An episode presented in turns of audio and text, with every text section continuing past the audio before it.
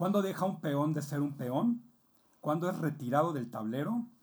¿Cómo interactúan en este juego todos los jugadores viejos y nuevos ahora que Al ha muerto? Presencia la muerte de Al Simmons y sigue la cadena de eventos que se ponen en marcha como consecuencia de su muerte. Con este prólogo comenzaba Spawn Game y llegaba a Editorial Camite el número 185 que todos ustedes conocen como el primer tomo en el equipo de trabajo de Todd McFarlane, Will Portacho, Brian Holguín y Gret Capulo. Hola, ¿qué tal? Bienvenidos. Mi nombre es Osmin Núñez y estamos en este podcast dedicado totalmente a uno de los títulos que ustedes han solicitado demasiado en nuestras redes sociales.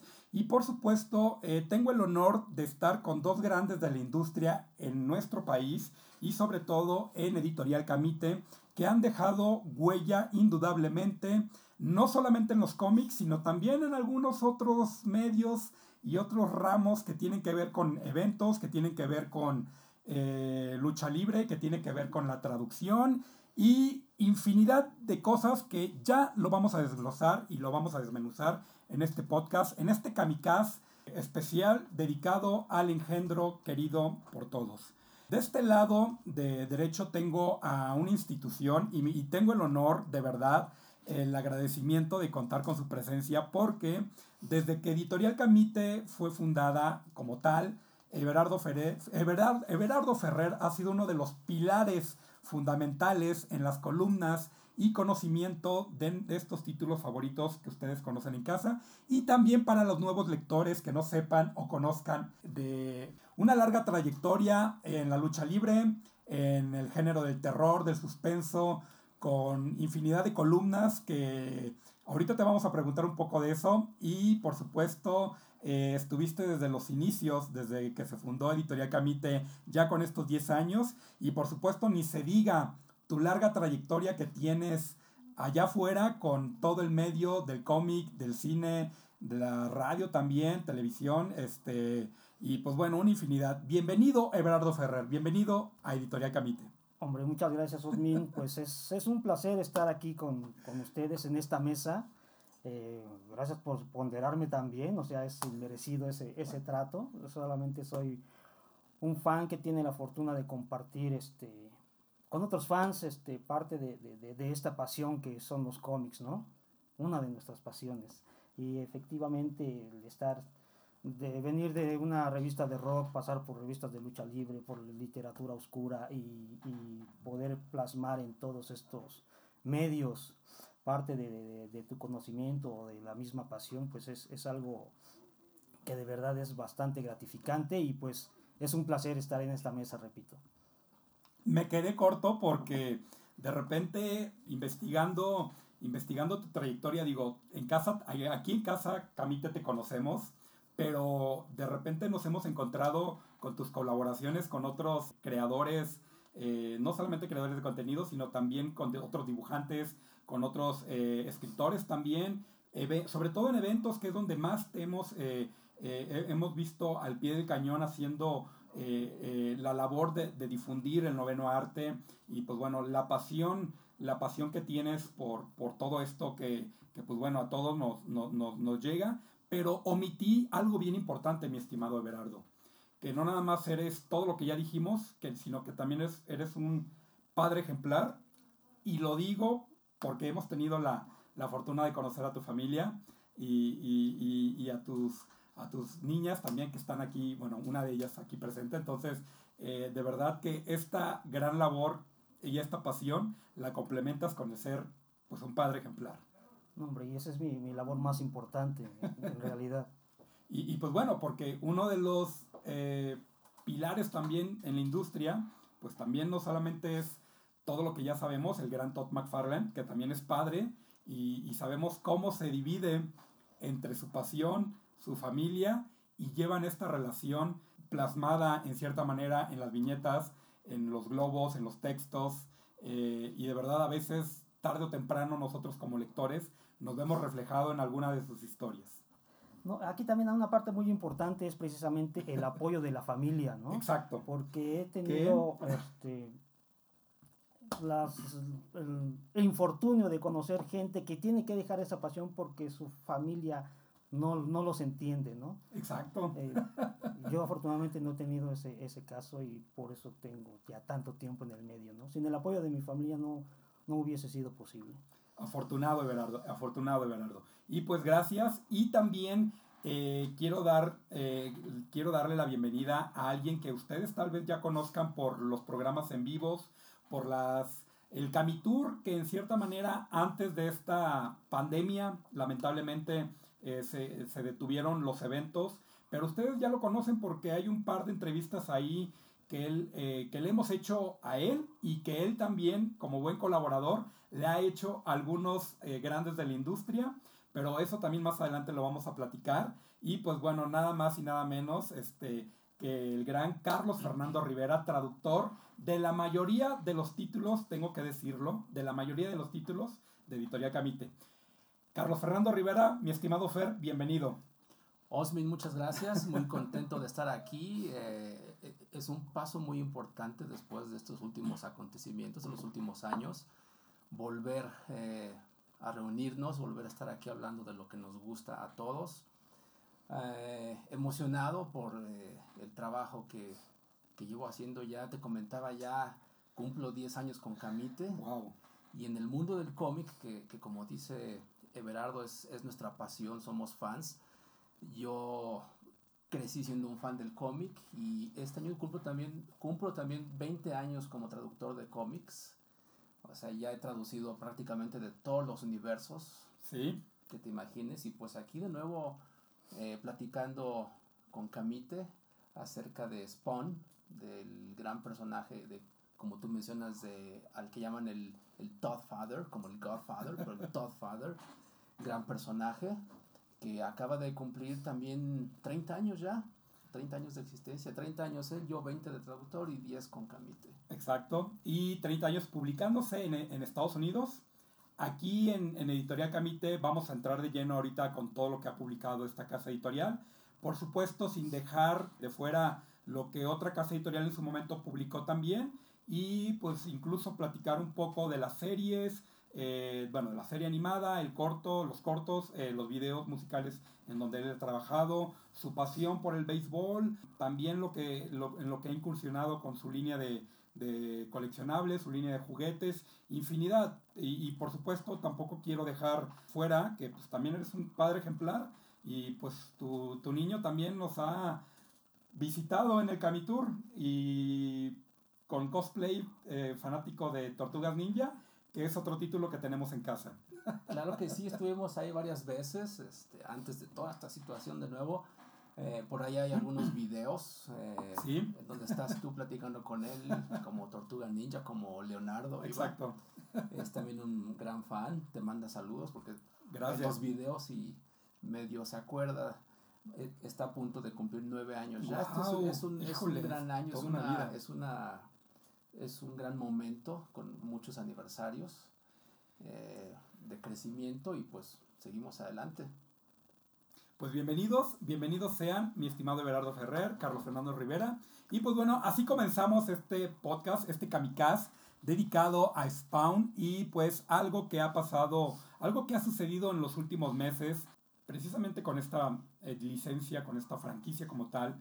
Eh, mi estimado Everardo, hay una pregunta obligada que no puedo dejar de hacerles y eh, es la de cómo ha marcado Spawn ¿Cómo te ha marcado Spawn de manera personal y de manera profesional? Tengo que decirlo y tengo que separar estas dos cuestiones porque ahorita me enfaticé mucho con ustedes dos el hecho de que ustedes dos son padres, ¿no? Y McFarlane obviamente lo, lo conocimos antes y después de, de ser papá y, hemos visto cómo le ha dedicado dos o tres veces algún, algún ejemplar a, sus hijos, ¿no? Entonces, recordemos que Todd McFarlane al principio con Spawn le dedicaba a cada título a grandes de la industria. Pero cuando ya le dedican algo a alguien, a un integrante de la familia, es porque ya están de, de lleno entregados eh, totalmente a, a, su trabajo. En tu caso, mi estimado Berardo, lo dijiste ahorita, tienes el apoyo incondicional de, de tu familia, lo cual envidiamos totalmente porque algunos de nosotros no tenemos, no tuvimos el apoyo ni de los papás, ni de los abuelos, ni de los compañeros de, de, de, de los hermanos hermanas, porque nos veían raros, nos, nos, nos hacían bullying por, por estar en algo que ahora pues está de moda, ¿no? Y en tu caso, tu trayectoria ha sido en tu estilo literario, porque ahorita también vamos a, a entrar de lleno en esa parte, pero empecemos cómo te marcó Spawn antes y después de manera personal y de manera profesional. Bien, para esto vamos a remontarnos a la prehistoria. Yo crecí como, como fan de los cómics de toda la vida. Hay este, dibujantes que son dibujantes consagrados, ¿no? Consagrados que podemos eh, irnos a Marvel con John Bosima, eh, John Romita sobre todo. Eh, pero Todd McFarlane viene a, romper ese paradigma y él se convierte en un, en un dibujante superestrella, ¿no? Cuando en, en 87 llega a, Amazing Spider-Man, Uh, afortunadamente en México tuvimos prácticamente toda la corrida de Todd McFarlane en El Hombre Araña con, con el asombroso Hombre Araña de Novedades Editores. Y pues todos seguimos, este, a todos nos asombró ese, ese cambio radical de, de, estilo, de, de, dibujo, ¿no? Porque prácticamente todos los dibujantes del Hombre Araña tenían que seguir eh, una línea para que fuera lo más parecido en, en, cada título, ¿no? Aunque fuera dibujado por, por distintos artistas. Entonces McFarlane viene a, imponer su propio estilo, algo que no se había hecho. Él creó las redes, que parecen redes enredadas. Los famosos espaguetis que, Ajá, que ahora les llaman en, en, en, los grupos de cómics. Y pues toda la gente partió de ese punto para dibujar las redes, ¿no? Él crea los ojos grandes, pero sobre todo las posiciones arácnidas, ¿no? Eh, las contorsiones, las terminaciones nervudas, o sea, eh, eh, él crea su propio hombre araña. Exacto. Novedades, novedades nos trajo algo que a muchos de nosotros como coleccionistas nos ha tenido obviamente con cada homenaje, con cada con, con cada portada homenaje que sale, uh -huh. portada homenaje que etiquetan al, al, al tío Todd. y, y, pues bueno, esta, este homenaje a Tormento en Spider-Man yo creo que voy a hacer, um, voy a hacer trampa. ya les pregunté qué etapa les marcó a ustedes. Obviamente, a mí como lector y coleccionista, obviamente me marcó esta portada, uh -huh. pero muchos años después, porque yo no sabía quién era McFarlane, no sabía, no sabía, el, el no, no había leído el arco Tormento como tal, hasta tiempo después ya que, que, que, que lo leí completo, porque la portada la tenía por ahí entre mis cómics viejos pero no entendía. Y pues bueno, retomando mi querido Everardo. Sí, precisamente para eso, para marcar el, el, peso que tenía Todd McFarlane dentro de la editorial, Ajá. se le da su propio título, ¿no? Hizo cosas sí. inferiores con Michael pero ya cuando se le da su, su, título como autor completo, pues es un es todo un evento, ¿no? Esa portada que mencionas, que es eh, la portada número uno de Spider-Man, simplemente así, eh, Spider-Man, eh, es una portada pues que ha tenido multitud de, de homenajes, ¿no? El mismo McFarlane no ha hecho con... con en, se auto-homenajea. Auto Pero hay muchas, muchas, este, muchas casas editoriales que han, que han, que han retomado ese, ese dibujo para, para sus títulos. Y pues eh, está... Tuvimos la fortuna de que, de que Novedades publicara esa, la, ese título, Spider-Man, porque publicaba todos los títulos del Hombre Araña dentro de un solo título. Ajá. Este. Que lo mezclaba con X-Men, Vengadores. Este, este, Había una línea que, que era. Que, que, tenía, que tenía dividido.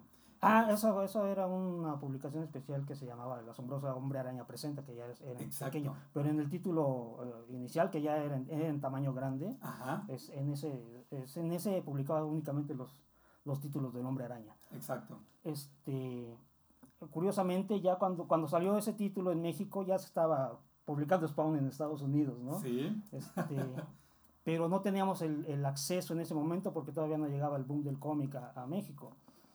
Eh, era difícil que, que, uno tuviera acceso a ese tipo de publicaciones, ¿no? Entonces lo que había pasado en ese momento es que eh, tuvo problemas con, con, el editor en ese entonces, este, Todd McFarlane, y decide abandonar su propio título, ¿no? Que, que hay que mencionar también que se convierte en, en, lo que se manejó después como mercado especulativo, ¿no? Al vender dos millones Ay, y medio de caray, ejemplares sí. debido a las diferentes portadas que no eran, eran el mismo dibujo pero con diferente color, pero se, se convirtió en un superventas. Exacto. Este, ¿Y, ¿Y eso te marcó a ti de manera personal?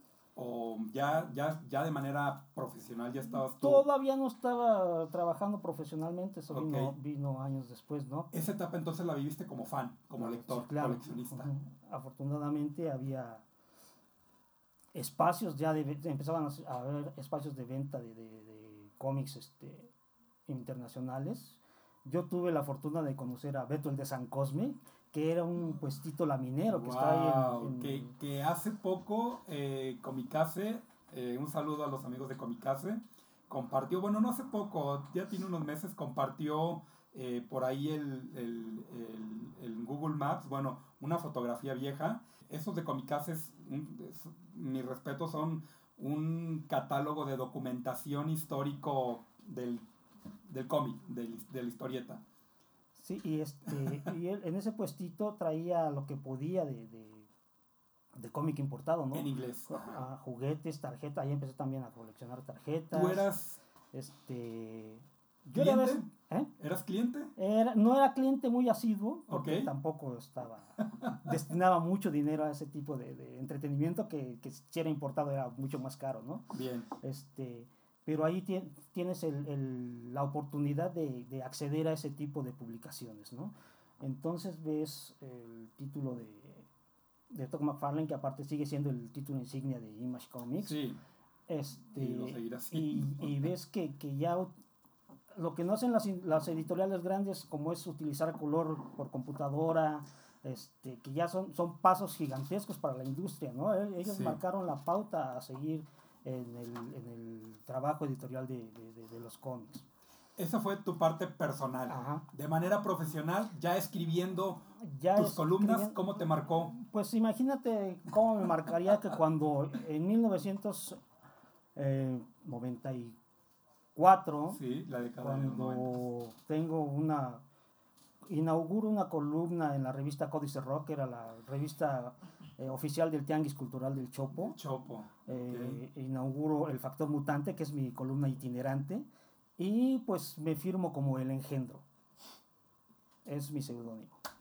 Qué hermoso, qué hermoso porque pues obviamente eh, pues a Spawn prácticamente la traducción es literal el, engendro o eh, eh, bueno Hellspawn como, como, como se, se, se conoce, como se llama y quería hacer énfasis en estas dos partes porque eh, todos tenemos, siempre lo he dicho y lo digo para los nuevos lectores, Spawn te marca dos veces en la vida. A mí, ya me, yo, yo como lo dije, la primera, la primera vez que me marcó fue con esa portada que vi que todo mundo la estaba... Y obviamente yo ya soy, pues sí, millennial, como nos llaman en esa, en, es- en esa, en esa forma, ¿no? Eh, o centennial, no sé, pero cuando empieza el boom de, de Tormento con Spider-Man en Marvel, tenemos que decirlo, eh, fue la primera vez que, que, que conocí a, a McFarlane ya como, como, Como artista. como artista, como monstruo ¿no? de la industria. Y la segunda vez que me marca ya de manera profesional es justamente ahora que estoy trabajando en la parte editorial, releyendo las historias clásicas y lo nuevo, que es a donde vamos a, dar pauta, y que quiero hacer un énfasis aquí, que de hecho de tu lado derecho, mi, mi estimado Everardo, tienes una de las portadas recientes que salió en la mole, una de las portadas metalizadas o plateadas, como les llaman, y cuando la vimos la primera vez, también en un en vivo aquí me emocioné, porque eh, fue, es algo que está sucediendo ahora en el mercado actual de publicación, en, en cómics como tal, ¿no? Pero bueno, esto es solamente una pequeña probadita de lo que viene en este podcast. Eh, ya conocieron a Everardo, cómo lo marca el engendro de manera personal y de manera profesional.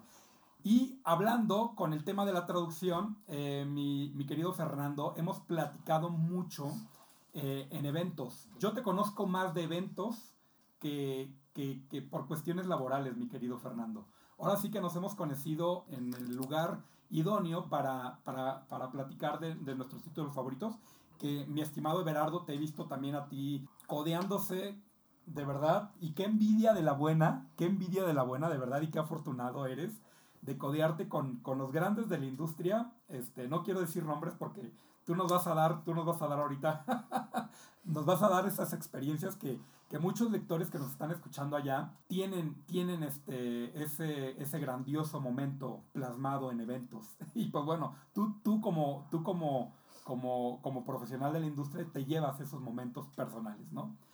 Fernando, Osmin. ¿te ha pasado, te ha pasado porque cuando vino Kevin Eastman, que para mí fue como uno de los momentos más clave con uno de los títulos eh, de, de donde tú trabajas también, donde tú traduces como tal y te tocó conocerlo, reitero la misma pregunta. ¿Cuándo te marcó de manera personal Spawn eh, y posteriormente de manera profesional? Que sabemos de muy buena fuente que lo personal y lo profesional va de la mano contigo porque comenzaste traduciendo eh, eh, Spawn en su momento a partir de un número en particular, ¿no? Claro que sí, Osmin. Eh, también yo, pues, mi origen es como fan, como dice Everardo.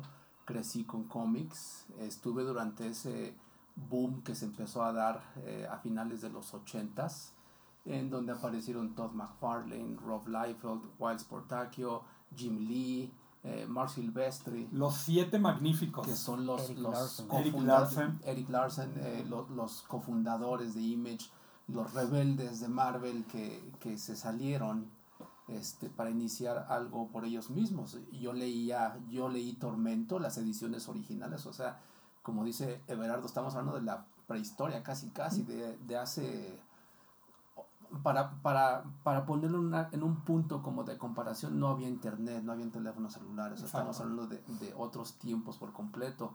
Eh, no podíamos googlear o buscar eh, eh, Exacto, este Spawn, punto.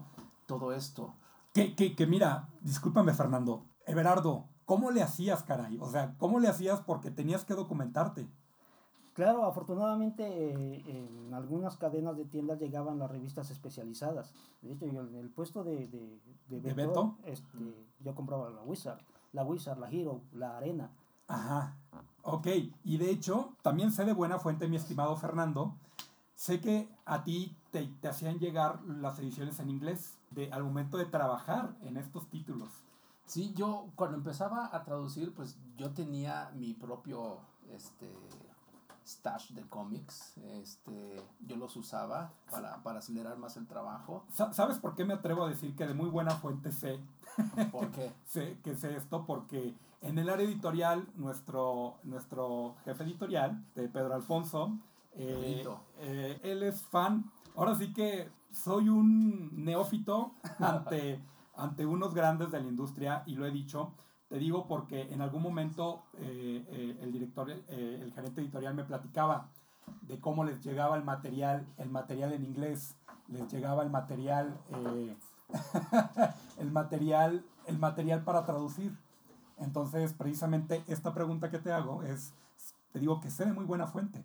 Entonces, eh, en tu caso, mi querido, mi, mi querido Everardo, pues te tenías que documentar leyendo otros títulos, como la Wizard, que si me la permites, por, por favor, quiero mostrar a, a los que no están viendo eh, en, en vivo, pero que nos están escuchando, aquí hay un ejemplar de la Wizard que, que me llamó la atención en su momento, que publicó en su portada, tanto en la edición americana, el décimo aniversario de Image, y en la edición española, también el décimo aniversario, con este salseo, ahorita que mencionabas, con este problema que hubo entre grandes de la industria, cómo dejó Marvel, cómo dejó toda su trayectoria para crear su propia industria, ¿no? Te preguntaba esto porque Camite, pues ya lo hemos dicho hasta el cansancio, y no nos vamos a cansar de decirlo, cumple 10 años también, y ahorita una de las portadas que me decía, que, que me mostrabas, mi, estimado Berardo, se cumple todo este rollo de los aniversarios, mi estimado Fernando. claro, 10 años de Camite, 25 años de la mole. Tú en eventos y tú desde tu trinchera traduciendo. Estamos hablando, se dice bien fácil, 10, 25 años, 30 años de, de, de- de un engendro, pero en el área editorial, mm, a nosotros como asistentes editoriales, nos han compartido la cantidad de historias, trayectoria y de momentos que les ha marcado un personaje. En esta ocasión, pues Spawn, a Everardo lo marcó de manera personal y de manera profesional. a Fernando también, y en el área editorial, pues también, también a, nuestro estimado eh, gerente editorial, Pedro Alfonso, a quien le doy la bienvenida. Gracias, gracias por, por asistir. También te ha marcado de manera personal y de manera profesional. Sí, sí, sí, nos ha marcado mucho. Eh, Berardo fue este, uno de los primeros este, que nos ayudó, nos ayudó con los artículos de, de Spawn. Y bueno, fue un inicio bueno. Y pues ahí está, ahorita vamos llegando al número bueno, es que yo ya estoy adelantado. Es, que es precisamente lo que platicábamos antes de, de este podcast. Eh, ustedes van adelantados, bueno, yo voy en, eh, en algunas lecturas, Fernando también me decía eh, lo que ha leído, ahorita Berardo me decía de, Gunslinger, de King Spawn, de todo el Spawnverse que hemos visto, que, que, que, en redes sociales sabemos que los, los, fans, los lectores han estado preguntando qué onda, qué sigue con, con, con, con el engendro aquí en México, ¿no? Con Spawn. Y precisamente este, estos programas especiales, reitero, eh, aprovechando que tenemos de un lado a Berardo y por el otro lado a, a, Fernando y también agradecer la presencia por primera vez, por primera vez aquí en el podcast, eh, Pedro Alfonso Infante, director editorial, bueno, gerente editorial, que no le gusta que lo llevemos aquí, pero bueno, era justo y necesario que te integraras, bueno, más bien ya lo integré aquí a la plática, porque... Nada más venía a saludar, pero... pero, pero es que es parte de... Yo, yo, yo ahorita les platicaba a Fernando, eh, a Fernando y a, y a, Fernando y a Berardo, les platicaba cómo, cómo los ha marcado a ustedes eh, no solamente un título, infinidad de títulos. Bueno, en tu caso no solamente ha sido el cómic, también ha sido el manga, ahora la novela ligera. Pero en particular Spawn creo que nos ha marcado eh, de manera, lo vuelvo a reiterar, manera personal y, y profesional, pero han sido diferentes décadas. Diferentes décadas porque en tu caso llevas trabajando, eh, eh, pues yo ya perdí la cuenta de, de, lo que me has platicado, porque antes de, de, Editorial Camite ya lo estaban trabajando un año, dos años. No. Más. Más, ¿verdad? Bueno, me tocó ver a McFarlane, ¿no? Eh, uy, uy, que eso, ese es otro tema que también tenemos que platicar la, la visita del maestro McFarland. La llegada de Spawn a México es por la puerta grande. Por la puerta grande, ok. Y con este, con este tema vamos a cerrar eh, la primera media hora. Si te está gustando, no olvides dejarnos un corazón y seguirnos para escuchar más episodios de tus títulos favoritos. Eh, ¿Cómo te marcó a ti el título de Spawn de manera personal? Van a ser dos preguntas, obviamente, de manera personal y de manera profesional primero la personal, ¿cómo te marcó este cómic? Pues desde un inicio por haber, conocido a McFarlane, ¿no? Entonces este, eso te marca. Ya, pero ya estabas en el plano profesional. Ya, o sea, ya está. ah, perfecto. Que a diferencia de Berardo, pues bueno, era todavía lector fan, todavía no incursionaba, pero ya cuando eh, también te tocó conocerlo en esta convención. Sí, claro, claro. Este, aparte, cuando vino a presentar la película, tuvimos la oportunidad de estar en la rueda de prensa y pues como la gente en realidad no lo conocía, la gente de prensa nunca estuvo involucrada en los cómics hasta hace muy poco tiempo, pues nomás se eh, dedicaron a escuchar y a grabar y a reproducir la, la, la, charla tal cual, ¿no? Pero yo sí tuve la oportunidad de hablar con él posteriormente. Okay. Este, es cuando empiezas ahí, es una tarea bien difícil, o al menos lo fue en un principio, el cómo tratar de hacer un lado al fan y al profesional, Exacto. que es algo que, que, he podido hacer todo este tiempo, ¿no? Este, entonces ahí el traductor era el Cha de, de Fobia, bueno, de Moderato ahora, wow. Este, porque es súper comiquero también.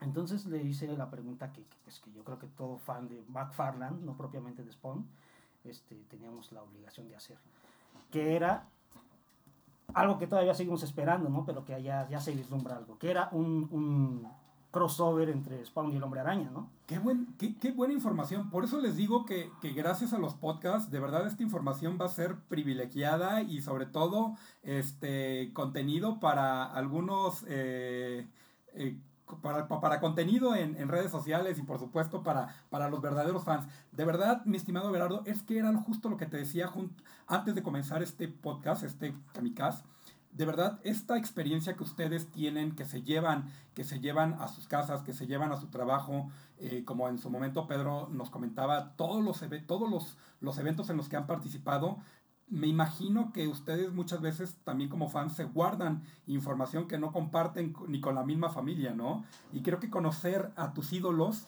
que en nuestro caso nos ha pasado, Fernando, este, nos ha pasado de repente cuando conocemos, cuando conocemos a alguien de quien hemos estado enamorados de su trabajo y creo que esa parte fue muy importante, Berardo, que dices, separas al fan de, de, tu trabajo.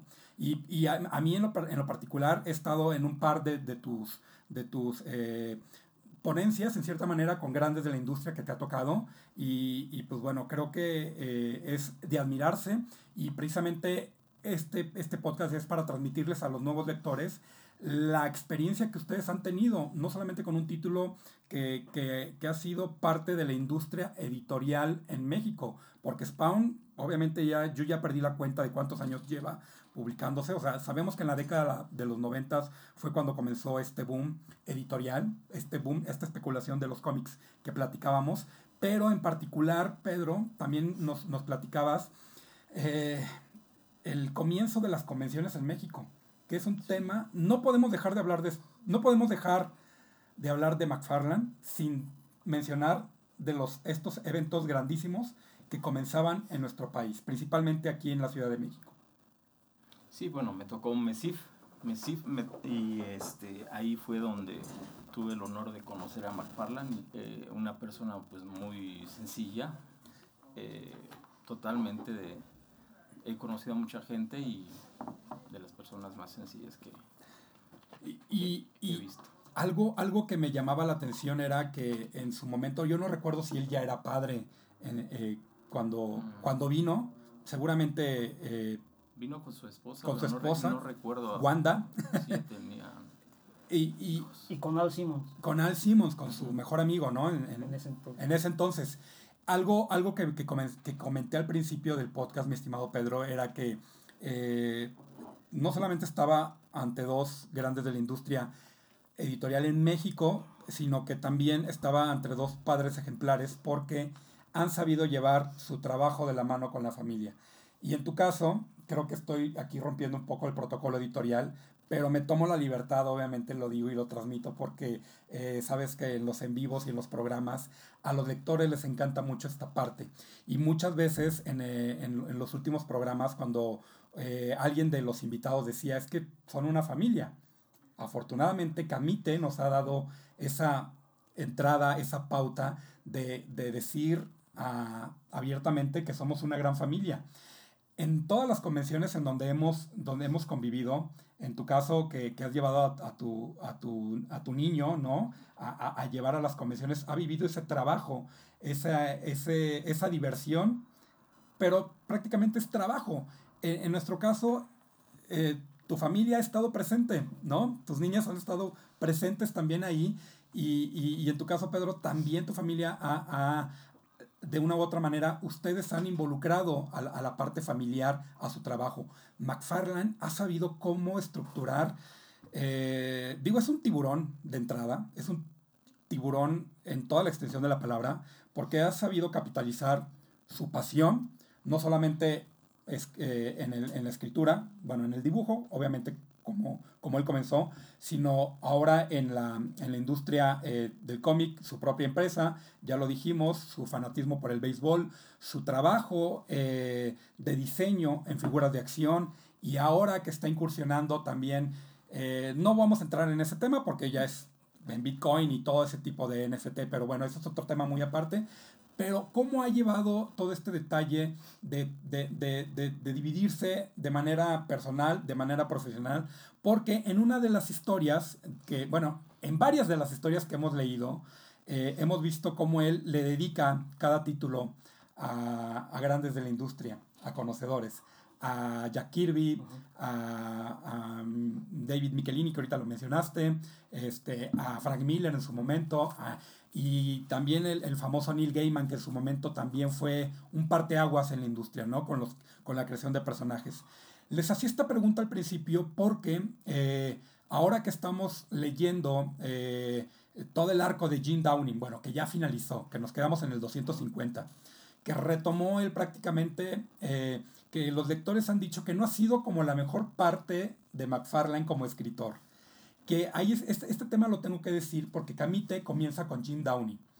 Eh, comienza con el nuevo Spawn y sabemos que actualmente en Estados Unidos se está publicando esta nueva generación de Spawns, bueno, no, no nueva generación de Spawn, esta nueva oleada de publicar títulos y mezclar multiversos y mezclar universos y personajes. Y en lo particular, Fernando, me decías que tú ya vas adelantado en lecturas con, con Spawn, ¿no? Sí, Y- he estado al, al pendiente, este, no nada más de trabajo, sino como fan. Te, te, te retroalimentas de lo que está pasando en Estados Unidos. Sí, viendo este, pues, el nuevo, la nueva creación de su universo, le, le llaman el Spawnverse, con estos títulos, con The Scorched, eh, que es como un equipo, con Gunslinger. Gunslinger, es un, es un Spawn del, Que, que, del que, pasado, una versión este, anterior. que si no me equivoco, apareció justo en los títulos que ya empezabas a traducir tú. Sí, ¿O no? creo que sí tiene ya algunas apariciones. Ajá. Digo, ya, ya hemos visto a lo largo de los años que el Spawn vikingo, el este El Spawn medieval, el medieval Spawn. ajá. eh, infinidad. Que ahí tengo que hablar de, de estos crossovers que se están dando, obviamente, que él ya comenzaba, ya tenía la mira puesta de crear y de realizar estos crossovers como tal. Ya teníamos la, la idea de que él ya había trabajado en Spider-Man, ya había trabajado en Hulk, había Batman. en Batman, híjole, Batman también chulada de portadas, que también por ahí hay una, por ahí hay una portada también icónica, ¿no? Sí. Entonces, que, que eso es lo que quiero, eso es lo que quiero enfatizar, y aprovechando que está aquí nuestro gerente editorial, cuando se cuando llegamos a este a estos arcos de, de bueno más bien a- al arco donde aparecen todas estas portadas homenaje. on- por- homage cover, estas portadas homenajes, gracias Everardo, este, ¿cómo se toma la decisión en el área editorial de publicarlas? ¿Por qué sí? ¿Por qué no? ¿Por qué la portada A? ¿Por qué la portada B? ¿Por qué la portada C? Probablemente me estoy metiendo en temas que no podemos com- com- compartir, pero me estoy comprometiendo, mi estimado Pedro. Bueno, ahí eh, la responsabilidad sí es parte mía. Ok. Eh, elegir una portada A y una B es por el arte, ¿no? Por el arte. Por el arte. Y sobre todo siempre le damos énfasis a la, a la portada original, que es la portada A. Ajá, chulada, chulada de ediciones porque eh, precisamente eh, justo eh, aquí en este panel tenemos una, tenemos una playa de un bagaje de portadas que han sido icónicas a través de las décadas, Everardo. Y, y mi estimado Fernando, tú comenzaste en los noventas, tú también, no, desde antes. De- 70s. desde, desde, desde- ah, ok, desde los 70 Y cada portada tiene una historia. Desde Batman, pasando por Wolverine, pasando por Watchmen, pasando por Dark Knight Knight Dark Knight Returns. Returns, gracias, disculpa, perdón. Eh, pasando por Venom, Venom. Venom, este, este, eh, pasando por este es Sa- Savage Dragon. Dragon, y eh, bueno, Wildcats. este, Wildcats. Wildcats y Spider-Man. El hombre araña. eh, el hombre Spider-Man. Híjole, de verdad, gracias. gracias. Este, También hay una de Action Comics. Action Comics por ahí, sí, por Y ahí deben de de estar. Hulk. Y hay Bien. otra de Hulk, que, que sí, no, es que son bastantes. Hasta The Walking Walking Dead. Dead. The Walking The Dead, Walking exacto. Híjole, Hombre exacto. araña número 300. Exa- sí, exacto, ¿dónde está? Ah, Su- que, Superman. que fue la que me pasaron al principio, mi estimado Fernando. Ajá. Y- Eh, Wolverine contra Hulk. Amazing Fantasy. Exacto. Y este, bueno, Ultimate Spider-Man. Ultimate Spider-Man. Si ustedes notaron que al principio, que al principio me emocioné, este, porque aquí nuestra directora de marketing, este, nuestra querida Kenny, me pasó la edición eh, americana de Director Scott de Spawn, el número uno. Eh, ya sabemos que el área editorial, sabemos que traducción y nosotros como fans vamos de repente adelantados en las lecturas y pues obviamente los lectores también allá que nos están escuchando eh, sabemos que hay un gran universo que viene que viene eh, ya gestándose desde hace mucho tiempo. En este caso tenemos aquí dos portadas que nos pasó nuestro estimado Everardo Ferrer al principio ¿Cómo se decide? Ahí me gustaría que, que ahondáramos un poquito en este tema, porque ya hablando de ediciones especiales y, ediciones homenaje, ¿cómo se decide publicar estas portadas eh, metalizadas, estas portadas este, exclusivas de la mole, una exclusiva de la mole y otra exclusiva de la casa? Ya dijimos el 25 aniversario de la mole y el décimo aniversario de Camite. Mi estimado Pedro, ¿cómo se, se llegó a esta decisión? Cuéntanos un poco. Bueno, la decisión llega por porque somos fan. Entonces, al fan hay que darle lo que Lo que piden. lo que pide Claro. y entonces hacemos la propuesta de lo que de lo que le gustaría ver al fan, ¿no? Entonces, y, Y, este es el, el trabajo final. y algo muy curioso que les decía al principio es justo el, el número 185 con el que comienza Editorial Camite, que es Endgame, Endgame, que lo tienes por ahí, Everardo. Este, y, y algo muy cuestionado con, con McFarlane, por ejemplo, es que eh, esta fue la etapa de- del nuevo Spawn. Lo voy a decir porque esta palabra de repente es censurada en YouTube, pero pues aquí en Spotify y en Apple Cast esperemos que no la censuren. El tema del suicidio, este, que es un tema pues complicado para, para, para algunos, pero pues es necesario mencionarlo, porque el mismo McFarlane eh, recurre a esta situación en donde su personaje principal pues decide sí, Quitarse la quitarse la vida, ¿no? Que es algo irónico, hablando de un, de un muerto viviente, ¿no? O de un muerto, o de un engendro, ¿no? Y mi estimado Fernando, algo que, que- algo que sucedía era que cuando comienzas a traducir eh, este arco, eh, en particular con Jim Downing, ¿qué fue lo que más te marcó de este arco argumental? Fue ese gran cambio, es un, es un, es un respiro en todo lo que es la, la historia de Spawn. Este, ya no es Al Simmons, eh, como dices, Lamentablemente. toma una decisión muy extrema, pero todo es parte de un plan, todo va Mm. hacia algo. Mira, me, me- me recuerdo palabras del director editorial Miguel Ángel Lara, que dice, eh, en Editorial Camite se toman riesgos, pero riesgos medidos, ¿no? Justamente McFarlane toma ese tipo de riesgos. Exacto, y nos presenta una, una historia que se desvía mucho, siento yo, de todo lo que fue ese, ese boom, ese origen en los noventas Ajá. del universo Spawn. Este ya no es tan tan este eh, tanto show de los personajes, ¿no? Se vuelve un poco más oscuro con este nuevo Spawn, con Jim Downing. Oscuro, eh, teniendo en cuenta que ya de por sí Spawn es oscuro, ¿no? Exacto. Y, y- y de hecho, este, y de hecho hay una parte, ahora sí que como fans, hay una parte cuando empieza a incluir eh, este nuevo bagaje de personajes. Para mí fue un poco complicado adentrarme un poco en la lectura porque justamente donde tú comenzaste a traducir, mi estimado Fernando, era justamente donde muchos de los lectores que nos están escuchando ahora nos quedamos. Incluso eh, con She Spawn, con, este, con Gunslinger, que ya, ya sabíamos esta parte. Tengo que mencionarlo también un personaje que lamentablemente ya no está en casa, que es Ángela, que desde el número 100, pues bueno, vimos cómo le dio fin y posteriormente en su epílogo, pero muchas veces creo que eh, a mí como lector me pasa que me llego a enamorar de algunos personajes o me llego a encariñar con algunos personajes, pero luego llego a, malde- a maldecir al propio autor de por qué me haces esto.